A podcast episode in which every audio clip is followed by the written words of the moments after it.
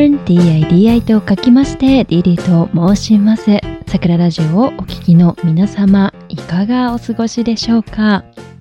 まもなく始まります。大人幼稚園ニューヨーク組。この番組では国際結婚ニューヨークでの生活育児をヒントにニューヨーク初心者北海道民魂で生きる新米ママシンガーディディことデデ先生が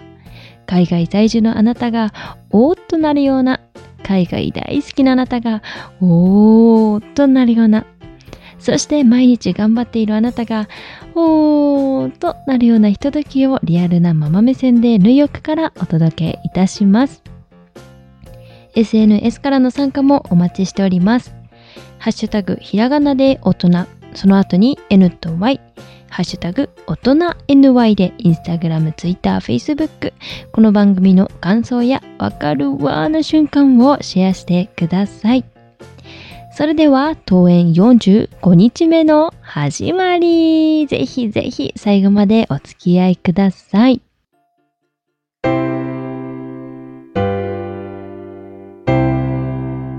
大人幼稚園ニューヨーク組わたた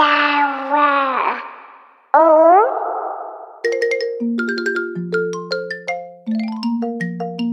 誰もが何に対しても初めは幼少期がある。その初心を忘れちゃいけない。大人だけど幼稚園生。その名も大人幼稚園ニューヨーク組。せーの。先生、皆さん、おはようございます。早いもので、9月でございます。September。ニューヨークというよりアメリカ全土でしょうか。お店に入るとドンとハロウィン一色でございますね。まだ約2ヶ月も先だというのに、皆様のお住まいの地域はいかがでしょうか移民の国アメリカ。仲のいいママ友はフィンランドのお方でございまして、ハロウィンはお祝いするの？と聞いてみると、昔からある伝統ではなくて、最近になってね、コスプレをする日として盛り上がってるよと言っておりました。日本のようですね。しかし、息子たちはアメリカンだからね。アメリカの家庭がお祝いするようにお祝いしたいなとは思ってるよと言っておりました。そんな息子たちは来週から学校が始まります。なんということでしょう。あっという間でございますね。うん。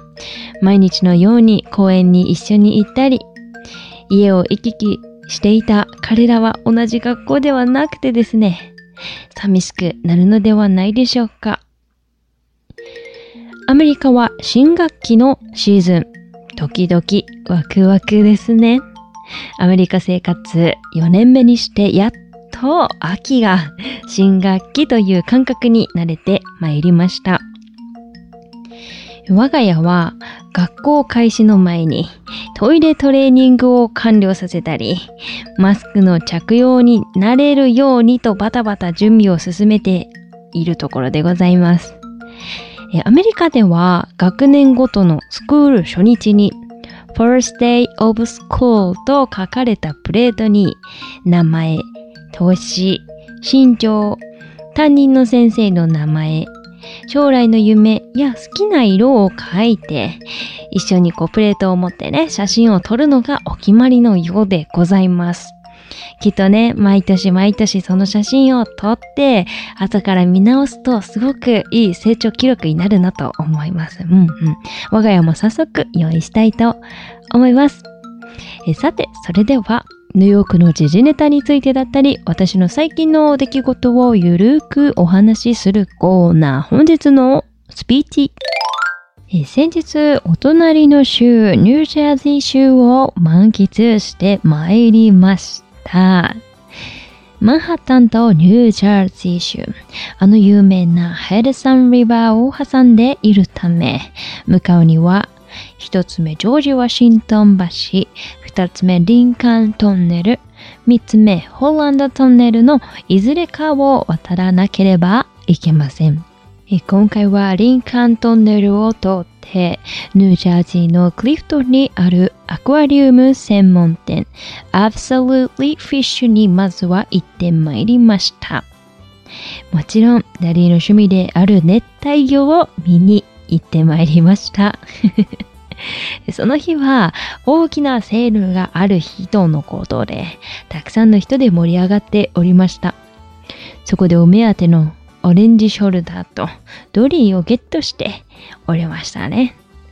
はい、小さな新しい家族が我が家に加わりました。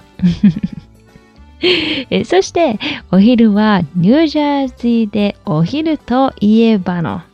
渡米して初回転寿司に行ってまいりましたイエイイエイイエイ 日本では店舗数450件以上えーニュージャージーには2020年9月にオープンした回転寿司チェーンくら寿司でございます。アメリカでね、回転寿司を楽しめるなんてね、もうワクワクしてしまいますね。えーオープンからすでに2年ほど経ちますが、未だに平日のランチでも待ち時間40分ほどでございました。こちらのくら寿司では予約は行って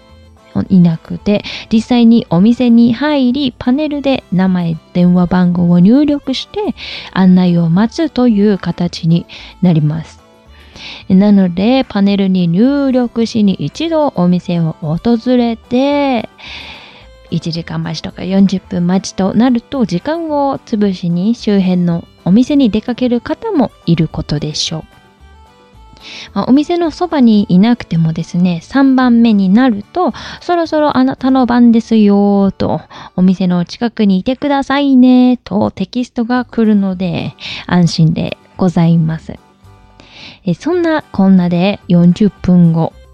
私たちはお店に入ると、お店で働く方々は外国人の方ばかりでございましたが、いらっしゃいませと、まるで日本のような空間に様変わりいたしました。初めての回転寿司にダリーと息子も目をキラキラさせて、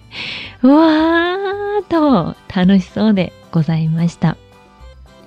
えー店員さんが最初に説明をしてくれてですね、お寿司は回転ベルトからもタッチパネルからも一皿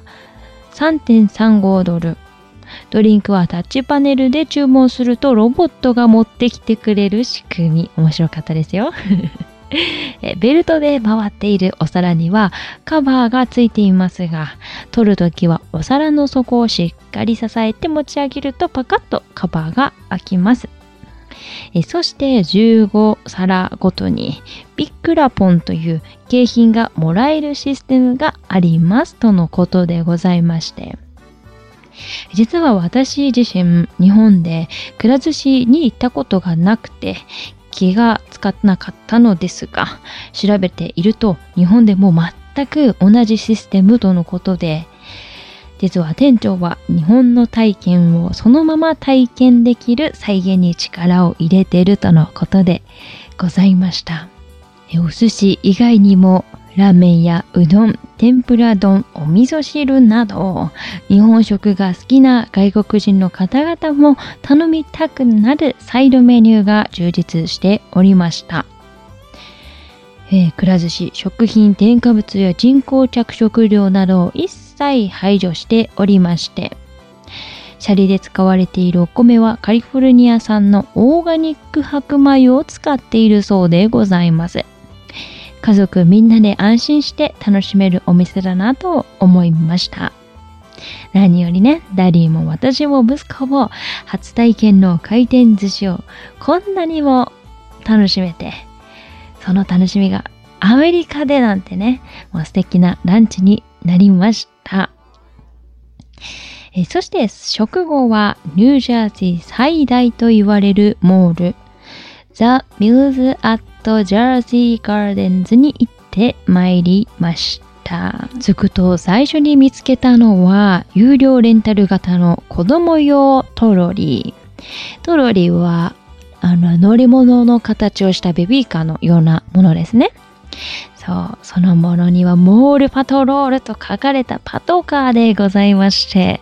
もうね、子供たちは乗りたくなりますね。うんうん。えー有料ということですが、うん、ところで料金はいくらくらいかなと見てみると、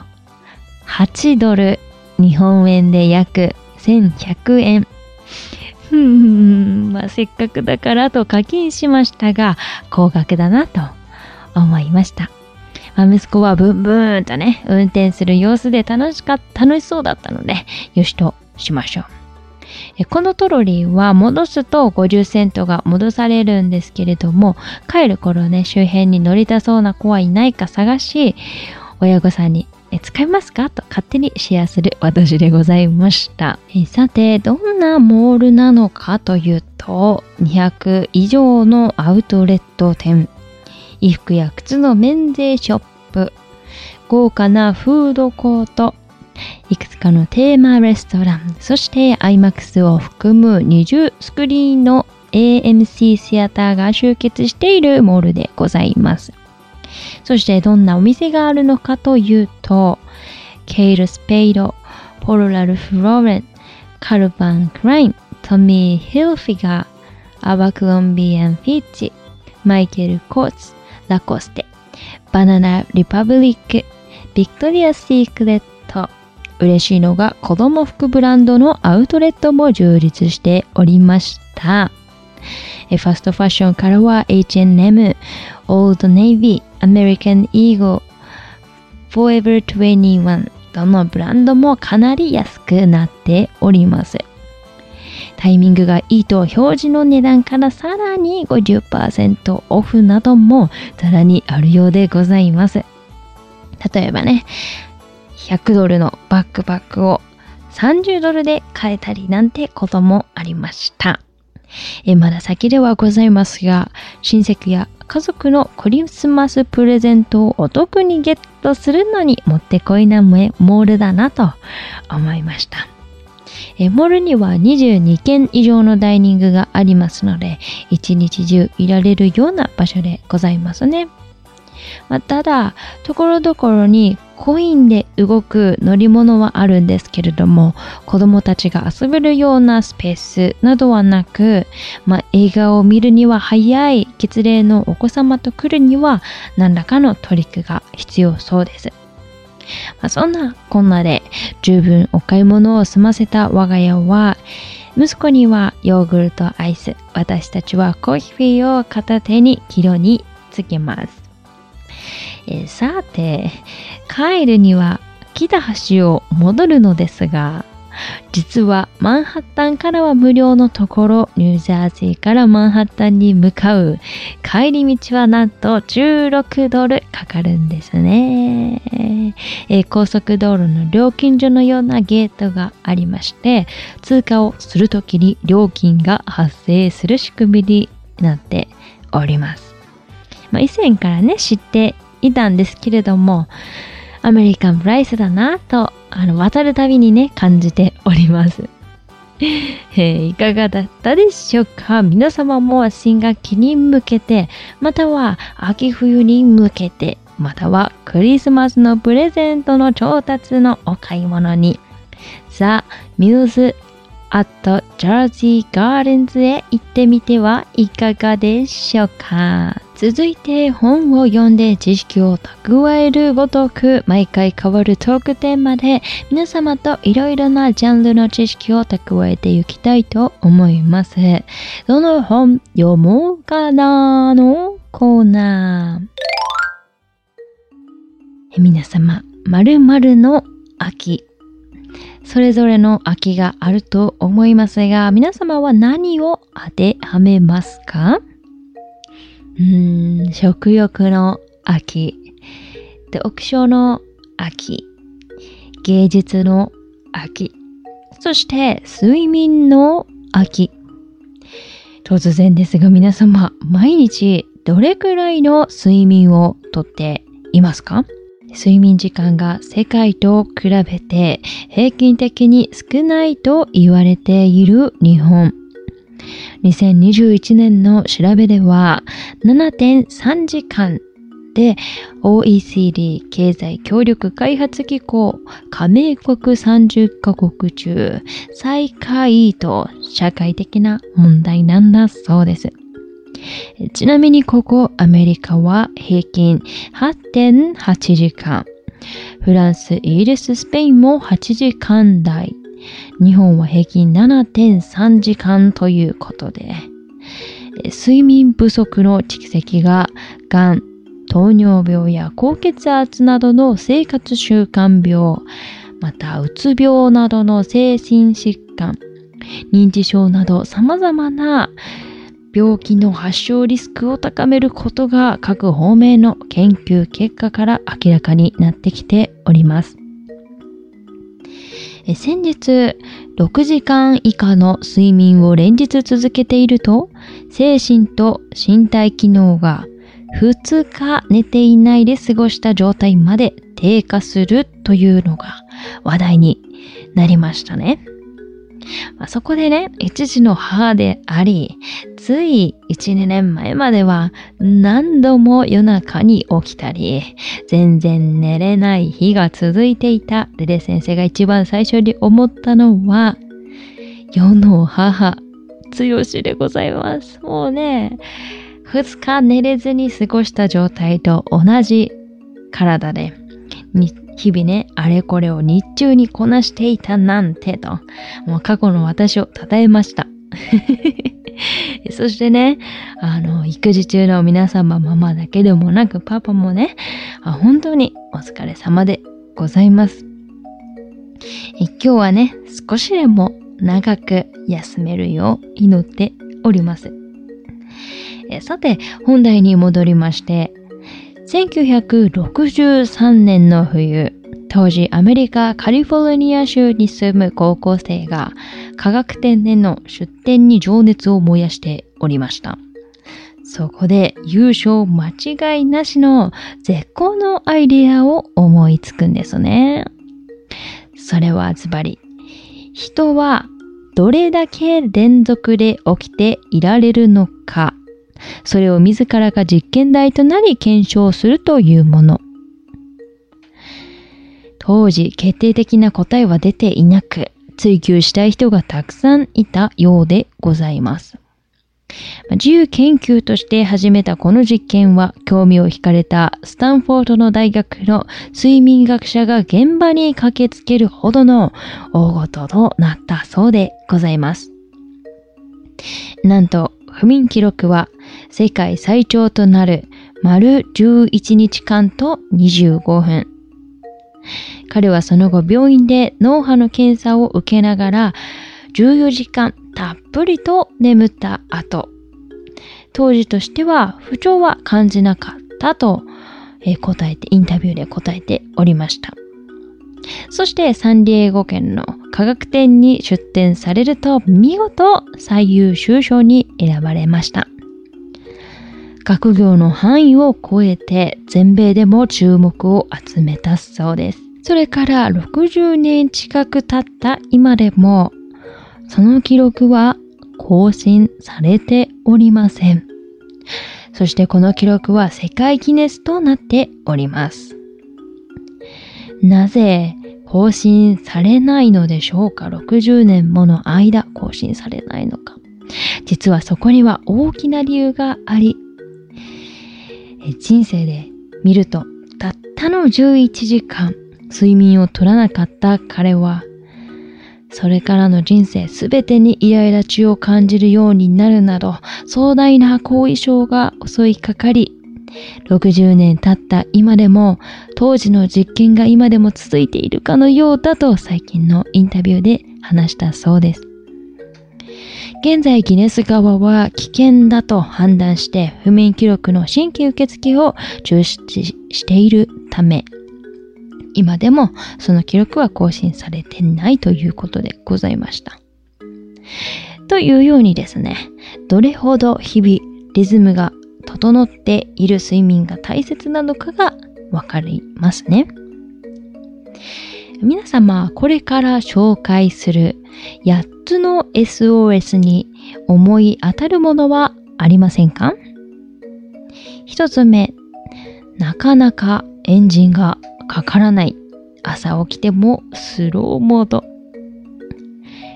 二つ目、暖かいシャワーから出られない。三つ目、日中にうとうとする。四つ目、脂質分の多いものや甘いものが食べたくなる。五つ目、頭痛がする。六つ目、少しの運動で筋肉痛になる。七つ目、注意力が散漫になる。八つ目、イライラする。いかがだったでしょうか？自分は今までのこの睡眠時間で十分だったと思っていても、環境や年齢、季節で適切な睡眠時間が変わるそうですので、もしね、当てはまるかもと思った方は、睡眠時間を見直してみても良いかもですね。現に私自身、1日5時間寝れば、日中眠たくなることもなく、体も元気で特にイライラもすることもなく過ごせていて、あ、私は睡眠取らなくても、まあ大丈夫の部類の人だと、過信して生きておりました。え現在は先ほどの8つの SOS にほとんど当てはまり、睡眠が足りていないことに気がつきました。もう少しのことでムッとしたりね、日中眠くなってしまったりね。うん、息子が寝ているうちに、あれもしなきゃ、これもしなきゃ、あれもしたい、これもしたい、寝てなんかいられないと、そう思っていましたが、そのせいでせっかくの日中の息子との時間、家族との時間、日常を楽しく過ごせず、台無しになってはいけないと心から思い、効率の良い方法を見つけたり、スケジュールの管理を見直したりし始めました。うん、この秋はデレ先生と共に皆様、かけがえのない人生を作る睡眠を見直すような睡眠の秋にしてみるのはいかがでしょうかということで、あっという間ですが、お迎えのお時間でございます。私、レレ先生のニューヨークでの日常は、インスタグラム、アットマーク、DIDIZ1028 でシェアしております。ぜひ遊びにいらしてください。BGM 提供はオトロジックでお送りいたしました。また、リクエスト曲やニューヨーク生活、国際結婚、アメリカ育児と質問ございましたら、インスタグラム、DM までいただければと思います。さて、本日はこちらの曲でお別れです。つい先日、8月28日に、ニュージャージー州ニューアーク、プレゼンシャルセンターで開催された、Music TV ビデオミュージックアワード2022そこで、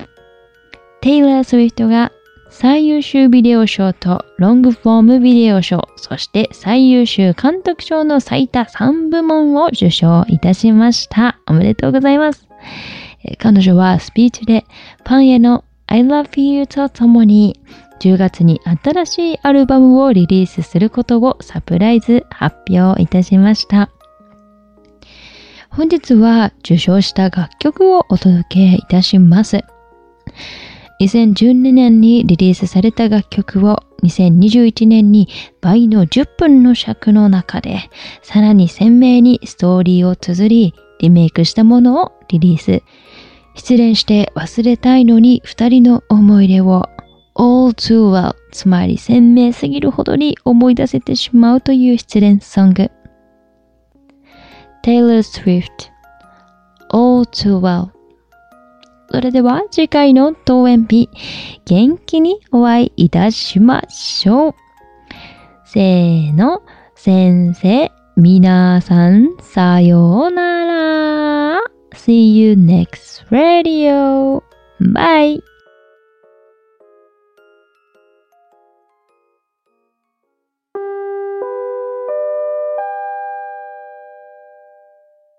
ポッドキャスト大人幼稚園入浴組をお聞きの皆様。